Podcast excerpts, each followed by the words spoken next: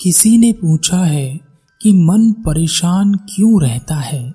क्या कोई उपाय नहीं है जिससे मन परेशान होना बंद कर दे? वास्तव में मन कभी परेशान नहीं होता। कौन परेशान होता है? परेशान हम होते हैं। मन क्या परेशान होगा? क्योंकि मन तो सिर्फ़ एक आकार है। उसका काम है विचारों को इकट्ठा कर लेना, उन पर मनन, चिंतन करना। कभी कभी चिंतन चिंता बन जाती है और कभी कभी ही क्या हमेशा यही होता है। आपका चिंतन आपकी चिंता बन जाती है। यही चिंता आपको परेशान करती रहती है। जो मन के बारे में थोड़ा बहुत जानते हैं, वह कहते हैं कि मन परेशान हो रहा है। मन की शांति चाहिए। जो नहीं जानते, वह कहते हैं, मैं परेशान हो रहा हूँ, मुझे शांति चाहिए। इस ब्रह्मांड में हर किसी का एक नेचर होता है, एक प्रकृति होती है। अगर वह चीज़ अपनी प्रकृति या अपने नेचर के हिसाब से चले तो सब ठीक चलता है। या कहीं कि अगर हम उस चीज़ का इस्तेमाल सही से करें तो सब सही चलता है। जैसे एक चाकू से आप फल और सब्ज़ी दोनों काट सकते हैं, या उसी चाकू से आप किसी जानवर को, किसी पक्षी को, या किसी इंसान को भी काट सकते हैं। अब चाकू का नेचर है काटना तो वह कुछ भी काट सकता है, जो उसके काटने के लिए सक्षम है। इसी तरह मन का भी एक नेचर है और उसका नेचर है कि वह विचारों को उत्पन्न कर सकता है। पर वह कितने विचार उत्पन्न करेगा, यह उसके हाथ में नहीं है। यह मन को धारण करने वाले के हाथ में होता है, यानी हमारे हाथ में। पर यह बिल्कुल वैसा ही है, जैसे एक छोटे बच्चे के हाथ में कोई चाकू दे दे। तब वह बच्चा क्या करेगा? किस्मत अच्छी रही तो वह बचा रहेगा, और नहीं तो किसी दूसरे को। यह ज़्यादातर संभावना है कि वह अपने आप को ही नुकसान पहुँचा लेगा। और हम कहाँ पहुँचते हैं? मन के कारण हम अपने आप को ही नुकसान पहुंचाते हैं। बहुत से लोग तो इस मन के कारण आत्महत्या तक कर लेते हैं, पर मन इतना परेशान क्यों रहता है? क्या परेशान होना या परेशानी खड़ा करना ही मन का स्वभाव है? एक गुरु का एक शिष्य बड़ा ही विचलित था। वह बहुत ही परेशान था। उसने कई बार अपने मन को एकाग्र करने की, शांत करने की कोशिश की और उसका मन उसके काबू में नहीं आ रहा था। किसी न किसी बात को लेकर वह हमेशा परेशान रहता। एक दिन वह अपने गुरु के पास आया और गुरु से कहा, गुरुदेव, मेरा मन परेशान क्यों रहता है? मैंने देखा है कि ज़्यादातर लोग मन के कारण परेशान रहते हैं। क्या मन केवल परेशान करने के लिए ही होता है? गुरु ने कहा, जाओ और एक घड़ा लेकर आओ। शिष्य गया और एक घड़ा लेकर आया। गुरु ने कहा, क्या इस घड़े में कुछ है? शिष्य ने कहा, नहीं, बिल्कुल खाली है। गुरु ने कहा, हमारा मन भी बिल्कुल ऐसा ही होता है, बिल्कुल खाली। फिर हमारी एक आवश्यकता जन्म लेती है कि हमें कुछ चाहिए। जैसे ही हमारी कोई आवश्यकता जन्म लेती है, वैसे ही एक विचार मन उत्पन्न करता है, ताकि उसकी आवश्यकता को पूरा किया जा सके। गुरु ने एक नीले रंग का मोती उस घड़े में डाल दिया और कहा, जैसे इस घड़े में मैंने एक मोती को डाला है, वैसे ही एक विचार मन के अंदर उत्पन्न होता है। जैसे यह नीले रंग का मोती कहता है कि मुझे भोजन चाहिए, भूख लगी है, क्या तुम मुझे इस भोजन वाले मोती को घड़े से निकाल कर दे सकते हो? शिष्य ने बड़ी आसानी से वह मोती निकालकर गुरु को दे दिया। गुरु ने फिर से वह मोती उस घड़े में डाला और कहा, भूख लगी है, भोजन चाहिए। फिर कहा, भोजन थोड़ा स्वादिष्ट भी होना चाहिए। ऐसा कहकर एक और मोती घड़े में डाल दिया। फिर गुरु ने कहा, भोजन में मीठा भी होना चाहिए। गुरु ने ऐसा कहकर एक और मोती घड़े में डाल दिया। ऐसे करते करते गुरु एक एक बात कहते गए और एक एक अलग अलग रंग का मोती घड़े में डालते गए। बस नीले रंग का मोती दोबारा नहीं डाला। गुरु ने कहा, भोजन में कचौरी, पूरी और पकौड़ी होनी चाहिए और चार तरह की मिठाई भी होनी चाहिए। कोई तो ऐसा हो जो रोज सुबह शाम भोजन दे सके। बार बार मांगना ना पड़े। या हम इतने बड़े हो जाएँ कि लोग खुद ब खुद आकर हमें भोजन देकर जाएँ। कहीं से बहुत सारा धन मिल जाए तो ज़िंदगी भर के भोजन की व्यवस्था हो जाए। पर कब तक हम लोगों के यहाँ भिक्षा मांगकर भोजन करते रहेंगे? ज़िंदगी में कोई ऐसा भी होना चाहिए जो हमें भोजन पका कर खिला सके।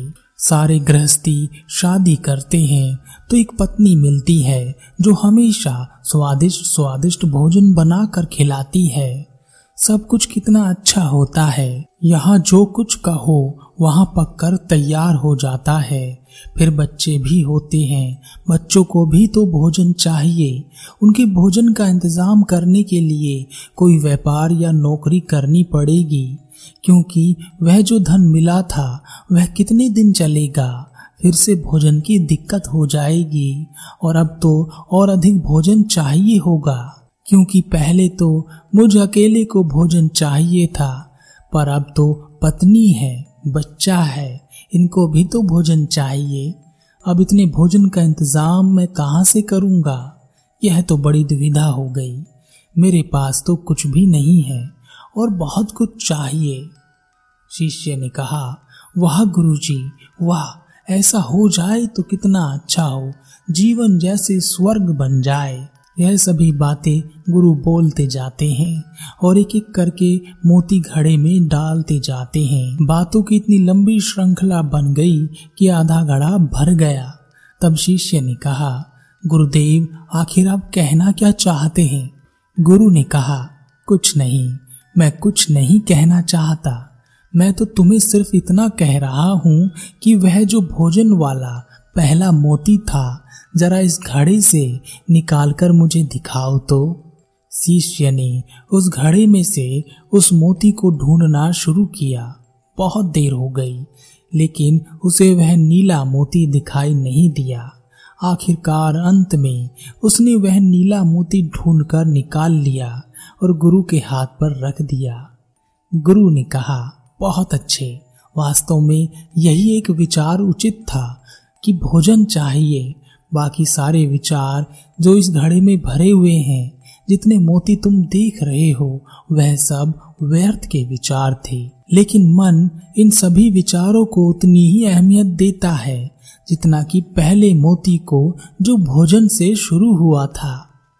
यह कहकर गुरु ने वह मोती फिर से घड़े में डाल दिया और कहा, हम राजा के यहाँ जाएँगे, वहाँ राजा के साथ बैठकर भोजन करेंगे। अरे नहीं नहीं, हम तो गुरु हैं तो राजा हमें भोजन कराएगा और वह भोजन बहुत स्वादिष्ट होगा। फिर राजा हमसे पूछेगा कि आपको किसी और चीज़ की आवश्यकता है। अपनी हर बात के साथ फिर से गुरु उस घड़े में कुछ मोती डालते जाते हैं।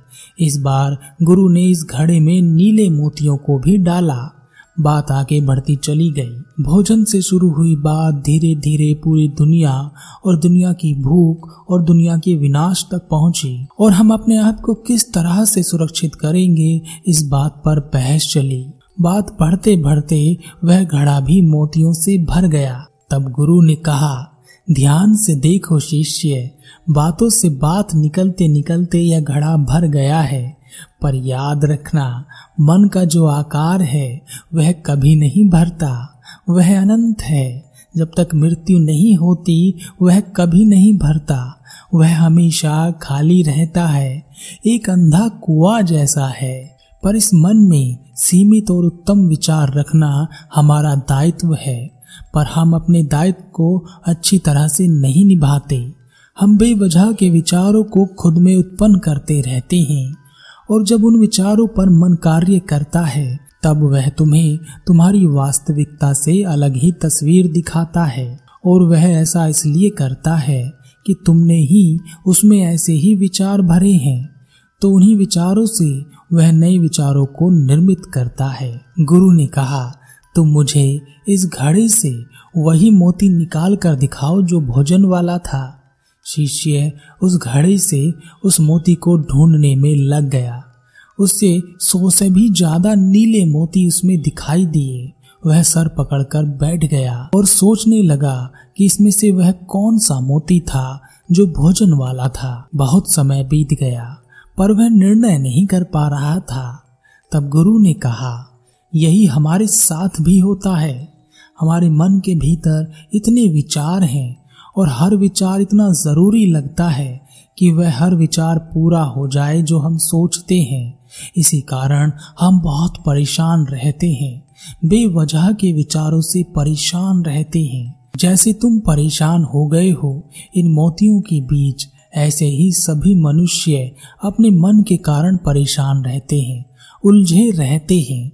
एक आवश्यकता पूरी होती नहीं है कि दूसरी घेर लेती है, और बात आवश्यकता की भी नहीं है।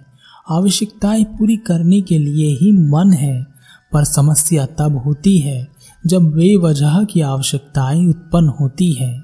मन में इतनी शक्ति है कि वह किसी भी आवश्यकता को पूरी करने की शक्ति रखता है, और इसके लिए वह एक जुड़ाव पैदा करता है, आवश्यकता और आपके बीच में, और वह इस जुड़ाव को गहरे से गहरा बनाता जाता है, ताकि उस आवश्यकता को आप हर हाल में पूरा कर सकें।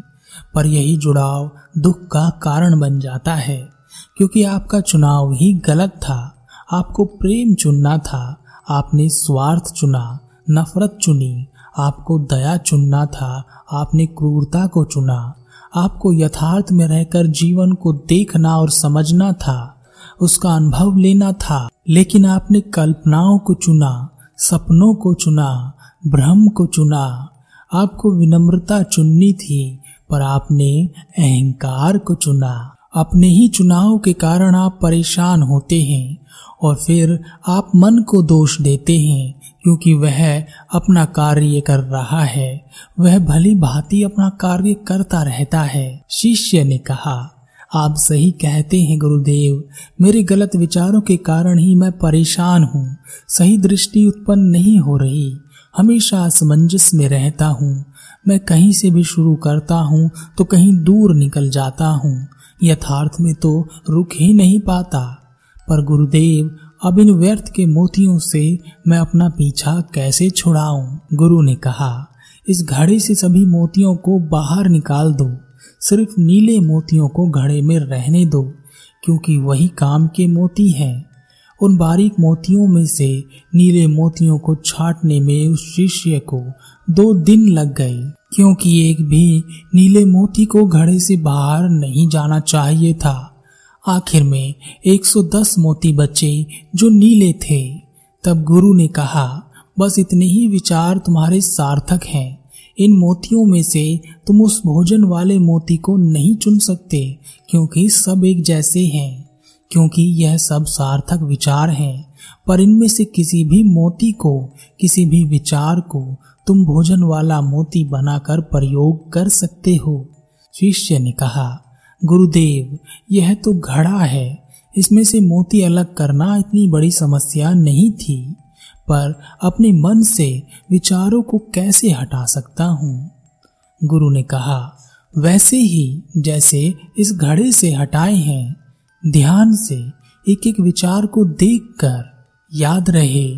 मन में विचारों को बसा लेना बहुत आसान है, पर उन्हें हटाने के लिए ध्यान की आवश्यकता पड़ती है। समझ की आवश्यकता पड़ती है तो अपना ध्यान बढ़ाओ, जो तुम्हें सही विचार उत्पन्न करने की शक्ति दे और सही विचार पकड़ने का मार्ग दे। हमारे जीवन में भी हम बहुत परेशान रहते हैं। परेशान अपने मन से। मन हमारा कहीं भी लग जाता है और जहाँ लग जाता है, उसे छोड़ने का मन नहीं करता। वह छूट जाए तो मन बेचैन होता है। क्योंकि हम उस चीज़ को लेकर बहुत सारे सपने बुन लेते हैं, भविष्य की तैयारी कर लेते हैं। पर जैसे ही वह विचार टूटता है, वह सपना टूटता है। दर्द बहुत होता है, घुटन होती है, जीने का मन नहीं करता। और यह बात समझ ही नहीं आती कि हम गलत विचारों में फंस गए हैं। जीवन का मकसद यह नहीं था इसलिए अपने आप को बचाने का दायित्व भी आप पर ही है। आप ही अपने शत्रु और मित्र दोनों हो सकते हैं। इसके लिए किसी तीसरे को दोष मत देना।